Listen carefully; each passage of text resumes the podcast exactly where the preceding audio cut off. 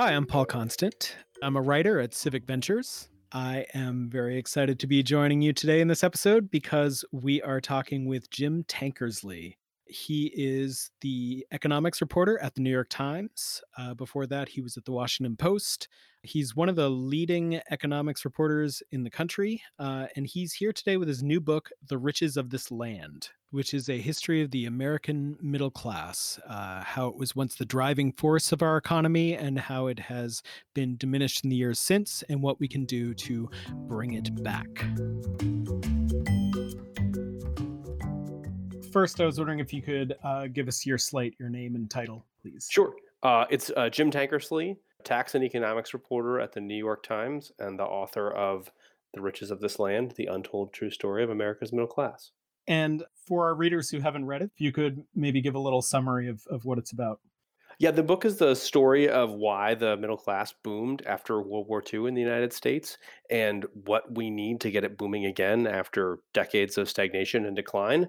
And it, the wonderful, hopeful conclusion, what history shows us, is that the American economy grows and thrives when women and men of color and immigrants uh, get ahead, are given more opportunity, when we reduce discrimination and give them more pathways to contribute their talents to our economy. It worked in the 50s and 60s and 70s, and it can work again now. We have an economy primed with talented people who are being held back by the forces of discrimination. And by unleashing them, uh, we can absolutely uh, set things right again. And because this book is so explicitly about the American middle class, I find on this podcast and and just in terms of writing, the middle class can mean a lot of different things to a lot of people. Like to a politician, it basically means everyone in the U.S. Literally um, everyone. So I was wondering if if I could ask you to define the middle class for the purposes of this conversation. Absolutely, I define the middle class by sort of an economic security definition. It's not an income you earn; it's whether you can afford some basic tenets of what I think Americans have long come to believe uh, are the things you need to be secure economically. So, to own a home, to have a car in the driveway, to send your kids to school, to retire safely and securely, and to have health care. Basically, the definition actually that the Obama administration used in its middle class task force right after the they took office. And I just think it's it's the sort of security based idea that is it includes more people than a very very narrow income definition but obviously a lot fewer people than we would have had if we had kept up with the with the boom years of the middle class. Something you've already talked about here uh, i find that when you're communicating about economics it's easy to fall into a situation where you're comparing the past to the present and using the past to describe the future. Like for instance the new deal is a frequently used policy touchstone but the number of people whose lives were directly affected by the New Deal is rapidly dwindling. Um, I think you do a good job in this book of mixing the contemporary with the past in terms of, you know, it's not a nostalgia trip on the good old days of the of the middle class. Did you have to in the writing of the book sort of do any work to pull it back to keep it from being about you know the the good old days of america economically speaking what a great question. I, I do worry that we fall into that trap. And, you know, I've been a, a full time economics reporter for a decade now, and I was a politics reporter before that. So I've spent a lot of time writing about the middle class, and I've spent even more time than that thinking about it. And part of that's because, you know, when I was a kid growing up in the 80s and 90s, you heard all these stories about the great middle class and the, you know, the what the 50s and 60s were like. And it was very sepia toned and I think there's a real danger that a lot of people have, and certainly because our politicians do it, of falling into that um, trap of just comparing everything to the past. But the you know the point of this book is to actually blow up some of the myths of that past, and I think that allows me to to root it a little more in the present. Part of what I'm trying to do is tell you about the workers who you know the white guys who have told us that sepia tone story don't often just sort of leave out of the story. You know, women surging into the workforce from 1950 to 1980 is a huge reason why we had such great economic growth and and why so many families were able to get ahead. And you know, breaking down barriers for black men and black women, and absolutely contributed to this productivity boom that uh, that again pulled people ahead. So they get left out of that story. The civil rights story often just gets talked about um, like a social justice story, which of course it is, but it's a really important economic story. The Civil Rights Act is arguably the most important uh, economic piece of legislation we've passed as a country in in a century, and when you revisit the past, I think you can make important statements about the present and the future when you correct those myths. Why do you think there's such a resistance to talking about civil rights in economics terms? Do you think it's racism or is it uh I mean, sometimes it can be tricky to talk about the economics of race because it's kind of a minefield. It's easy to talk about it in a way that can be perceived as racist or insensitive or thoughtless. Is that is, do you think that has something to do with it?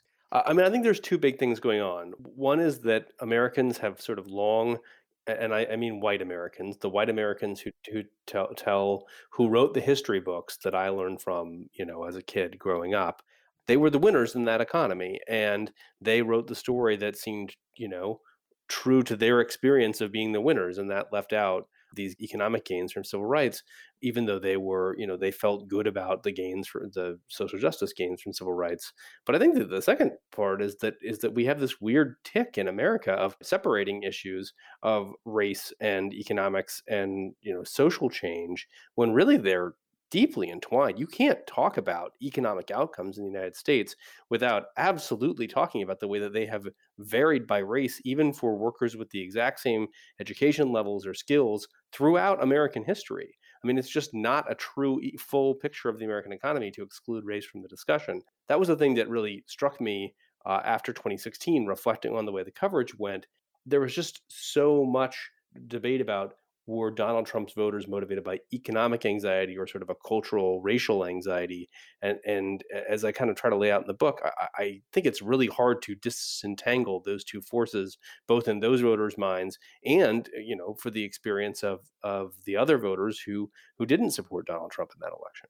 You do talk about in this book. I think it's going to be probably one of the main points of interviews coming up for you uh, is the the story with the headline "How Trump Won: The Revenge of Working Class Whites." And in, in the book, you say what I wrote was correct. In retrospect, it was also dangerous. So I was wondering if you could talk a little bit about that experience, and also if you think that people are still falling into that same i don't want to use the word trap but that same issue that that you had as your as as you were writing it out when I was in, uh, a reporter in 2016, I was at the Washington Post at the time, and I was working in sort of a, an interesting role covering economic policy, but getting to do a lot of political writing. And like a lot of reporters, I was really interested when Donald Trump came on the scene that he got all the support that seemed more durable than a lot of people had thought. He was not this flash in the pan celebrity. And so I spent a lot of time trying to interrogate through polling and through interviews with actual voters, you know, where his support was coming from. And it was clear that there were a lot of forces there and and we were able to, to pick those apart the you know resentment toward immigrants and refugees and fear of social change and fear of economic decline and actual experienced economic decline. They all were a part of donald trump's appeal but we spent so much time trying to get to the bottom of that question of you know why were trump's voters going to do this and why did you know some voters swing in the industrial midwest from Obama to Trump that we missed a complete second story. And and I barely mentioned it in this election night analysis piece that I wrote about working class whites revolting for Trump. And that's that working class black Americans were also really hurting economically still. I mean, they had still struggled to recover from a recession that was, you know, years in the rearview mirror. And we spent as a profession very little time interrogating their concerns. And specifically, we didn't do it because we were not perceiving them as swing voters because black voters were reliably going to go for Hillary Clinton. But in fact, they were swing voters. They were swinging in between whether to vote or not to vote. And subsequent research has shown that there was a drop off and, and, that that was a, an important choice that those voters were making between do I see anything for me in this political system right now or not. And we didn't interrogate their concerns at all. First off, we missed a big story, and that's on us, and that's bad, and that you you you are not fully informing your audience when you miss it. But second off, we gave white workers this idea who are struggling, who have been struggling. We gave them this idea they were struggling alone. And I think we helped perpetuate the idea that there's this zero sum game in the economy where white workers are pitted against non white workers and immigrants in particular. And boy, that is just playing right into the hands of powerful white men who have pitted groups of uh, workers against each other since you know before the founding of the nation and I and I just think that you know the coverage was was bad in that way, and I and I was part of it in the book. I I take uh, the blame for my my role in it. I I, I mean I, I, wrote stories about black workers, just not nearly as much as white workers. I do think, and th- this is the sort of hopeful coda to the story, that the media have been much better about it this time around there are just a lot more stories about the struggles of working Black and, and Latino Americans, particularly in this pandemic. And part of that is just continued evolution of a field that has been uh, overly white uh, for too long. But part of it also is, I, I hope, some learned experience of, hey, uh, we need to do a better job reflecting the coverage of all the problems of our country and not just this particular group that was going hard for Trump did that experience of of interrogating your own approach to the reporting has that changed the way that you write your stories to people? Like now as a writer whenever i write the word we i have to sort of sit down and interrogate myself and say who, who is the we i'm talking to? Because for an embarrassing amount of time the we i think was just people like me you know uh, white people who were uh, had a had a job and were relatively comfortable. Is that something that you've thought of more as as the years have gone by I have for sure, and you know, I want to want to say in this chapter, it's not just that I like look back on the stories and count up my own. I, I, run some data analyses on TV coverage and on some print media coverage, and it's just embarrassing how lopsided the coverage was. And then thinking about my own coverage and and things that I read, I, I do something in the book that that was uh, a little jarring the first time my editor at the book read it, and then I had to sort of explain to him why I was doing it, and I ended up putting the explanation in the book, which is I changed the default of how I describe the people in my stories. Every time I describe a white person, I immediately start by saying, Who is white? And every time I described a black person, I did not immediately do that. Sometimes I did, sometimes I didn't, which is exactly how many news outlets identify people of color eh, still. If you are white, often your race is not noted if you are black, often your race is noted almost immediately after you're introduced in the story. I don't see any reason why that should be the default. And so I think trying to flip that on its head uh, may be a little jarring for readers in the book, but I, I explain why I do it as part of sort of like uh, exactly what you're saying. Okay, who, who is we here? Well, we we, we are are everyone, and uh, and you need to think sort of much more um, holistically about that in your writing.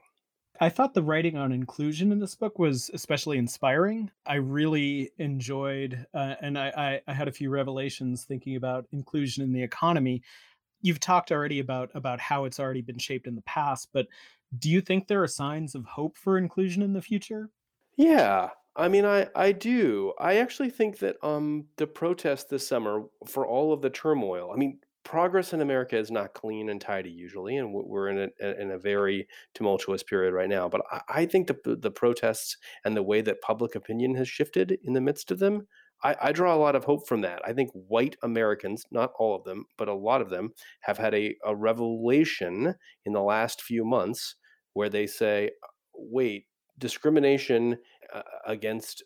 non-white Americans remains much higher in, in, in more institutions. Institutionalized racism is a bigger problem than a lot of white Americans wanted to let on that it was.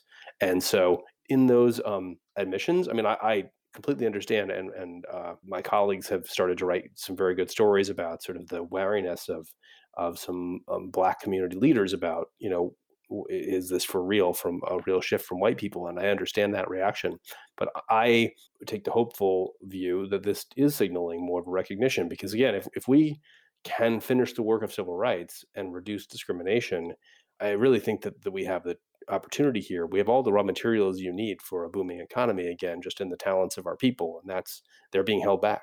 I want to talk a little bit about the recession because it seems to me that this one is it's unfolding differently than other recessions in that it seems to me that wealthy Americans aren't feeling the effects of the recession largely and it's out of their view because the poor people are getting it in the teeth but the stock market is relatively unharmed. I mean do you agree with that assessment that it's it's a recession for poor people and not for not for wealthy people so much? And also is that a different situation than we've seen in the past?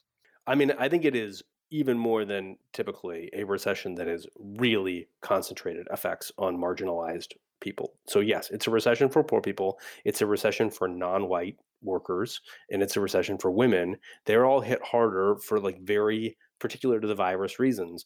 Black Americans, Latino Americans are have been more likely to get the virus, have been hit harder by it as you know their share of the population in terms of deaths, and are just much more likely to work in the frontline essential jobs where you're at higher risk of contracting the virus. Then they're also they entered the recession with less wealth and lower incomes than similarly positioned whites. So they don't really have a cushion to ride this out. And uh, meanwhile, they are at higher risk of losing their jobs because they don't work nearly as often in jobs where you can work from home. And it's that work from home divide that I think is really different this time. You're right. There are a lot of you know high income Americans who are just sitting like I am right now in in a home office and able to do their jobs every day. And yes, daily life has been disrupted, but that's a very minor thing compared to the enormous pain that you know lower income non-white in particular households are facing and you then you toss the childcare problems on. It's it is one thing if you're working from home to be scrambling uh, with kids who aren't in school and that that is maybe a real crimp on your productivity i, I think it, it almost certainly is. But it's quite another thing if you have to go to work to do your job and you're five year old children or child is is not able to go to kindergarten. And so we are seeing women have to quit their jobs for this and and this is a real concern both for those workers and for the overall economy. Now i do think there's a there's a way this could rebound on rich people which is that if if this persists the drop in demand that could come from it is going to end up hitting white collar workers um, in ways that you know won't hit the very very rich right away but it, it will start to trickle upward it's just right now, uh, like you said, they've been much more shielded from it and they've recovered faster from the losses they've had. And I, I worry immensely that this will just perpetuate a lot of the inequalities we went into the recession with. And that's why I think we have to be really, really careful about getting, uh, you know, help to those most vulnerable Americans and helping them to springboard out of this uh, when the time is safe to reopen the economy. It's it seems as though at some point the collapse in consumer demand has got to eventually reach its way to the top. Although it seems to have they seem to be defying gravity at the moment. Yeah, yeah. No, I mean, yeah, no. I I, I think that's a good way of putting. it one of my biggest complaints about economics books in particular is that they generally consist of like nine chapters about how terrible everything is and then the 10th chapter is a bunch of policy prescriptions like one of which is usually like increasing the eitc or something like that right. you handle that in a really interesting way in this book and i was wondering if you could talk a little bit obviously we want people to go out and buy the book but if you could talk a little bit about what you think could be done in, in the long term to to help the middle class i have some policy prescriptions in there. I talked to a lot of very smart economists over the years, and and I, um, for the most part, my policy prescriptions are running down what some very smart people have told me from across the mm-hmm. spectrum. To be to be really candid, I mean, there's some good market oriented ideas, and there's some good uh, government program solutions, and things like I mean, one that I've been talking about a lot that I think is really important is that we just need much more robust childcare support in this country. And if we had it, we would be able to free up women to to work more and to rise further in their jobs and to sort of shake off the kind of institutional constraints that are holding them back because we as a society have have placed the burden of caregiving disproportionately on women in a way that that are businesses have not adjusted to to equalize their outcomes and opportunities uh, to account for that. And so I think there's a lot of gains to be had there, and, and I lay out some specific things along those lines. But then I get to the end and I say what I really believe, which is that there isn't a five point plan that's going to solve the problems that I've laid out. I mean, I think discrimination in the American economy has gotten acutely bad in some in some very bad ways uh, and has moved backwards uh, in some ways from the gains of civil rights and then other gains were sort of left they were left incomplete and so the both the incredibly simple and incredibly difficult conclusion i've come to is the very best thing we could do for this economy is to root out systemic racism and sexism and abolish it. I mean if we could truly create have a national commitment to finishing the work of civil rights, then we, we really could create an economy that works for everyone in the way we want it to. And I mean that, that we as everybody, I think that would it would be a very, very good and just thing to happen to equalize opportunity for um, you know long time marginalized Americans. But it also would help white people. It would help working class white people because the economy would grow faster, perform better, produce the kind of income gains that lift everyone up. And, you know, so it's, it's, it is not your typical chapter 10. It is in some ways more challenging, in some ways uh, more simple, but I, I, I believe strongly in it. I, I just think that it is the path we must walk if we want to have a truly shared, a true boom of shared prosperity again. So, to close up, we have a couple of questions that we uh, ask all of our guests. The first one is If you're a benevolent dictator, uh, and we hope you're benevolent dictator, uh, what policies would you implement to get us out of this recession as quickly as possible?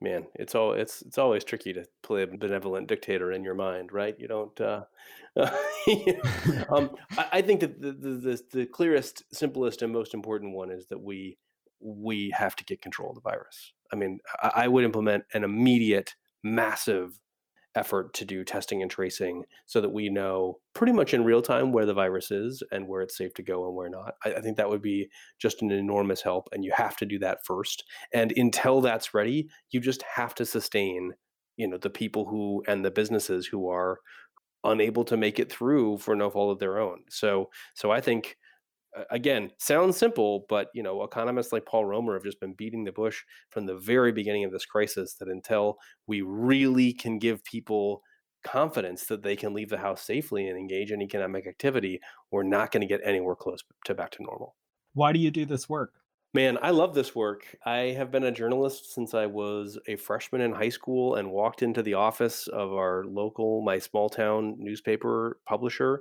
you know, who sat behind us in church and gave me a job turning weddings and obituary uh, uh, releases into small copy for the newspaper.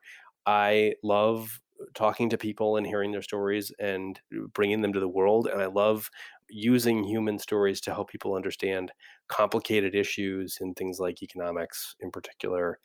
And I think in particular, you know, this book really grows from a question that that gnawed at me from when I was in high school, when I was watching the timber industry in rural Oregon, where I grew up, kind of melt down and with it take a lot of opportunity for middle class jobs away from guys I went to high school with. And I had this question in my mind well, when's the economy going to start working for them again? Um, for guys like the guys I went to high school with, blue collar, you know, working class and mostly white in my high school men. And then you know, over the years, that question grew into something much bigger, which was when is the economy going to start working again for working people, for all working Americans, black, white, Latino, immigrants, native born, women, and men. And that has sort of consumed me in, in my entire uh, economics reporting career and for a lot of my politics writing career. And so I wrote the book because I basically felt like um, it was too urgent of a, of a question not to share the answer with the world thank you so much for writing this book. Uh, congratulations on finally seeing it out in the world. I know it's a long process. And uh, thank you so much for your time. We really appreciate it. Oh, thank you so much for having me and, and for the wonderful questions. It was uh, just a delight. So thank you so much. Pitchfork Economics is produced by Civic Ventures. If you like the show, make sure to subscribe, rate, and review us wherever you get your podcasts. Find us on Twitter and Facebook at Civic Action and Nick Hanauer. Follow our writing on Medium at Civic Skunkworks, and peek behind the podcast scenes on Instagram at Pitchfork Economics. As always, from our team at Civic Ventures, thanks for listening. See you next week.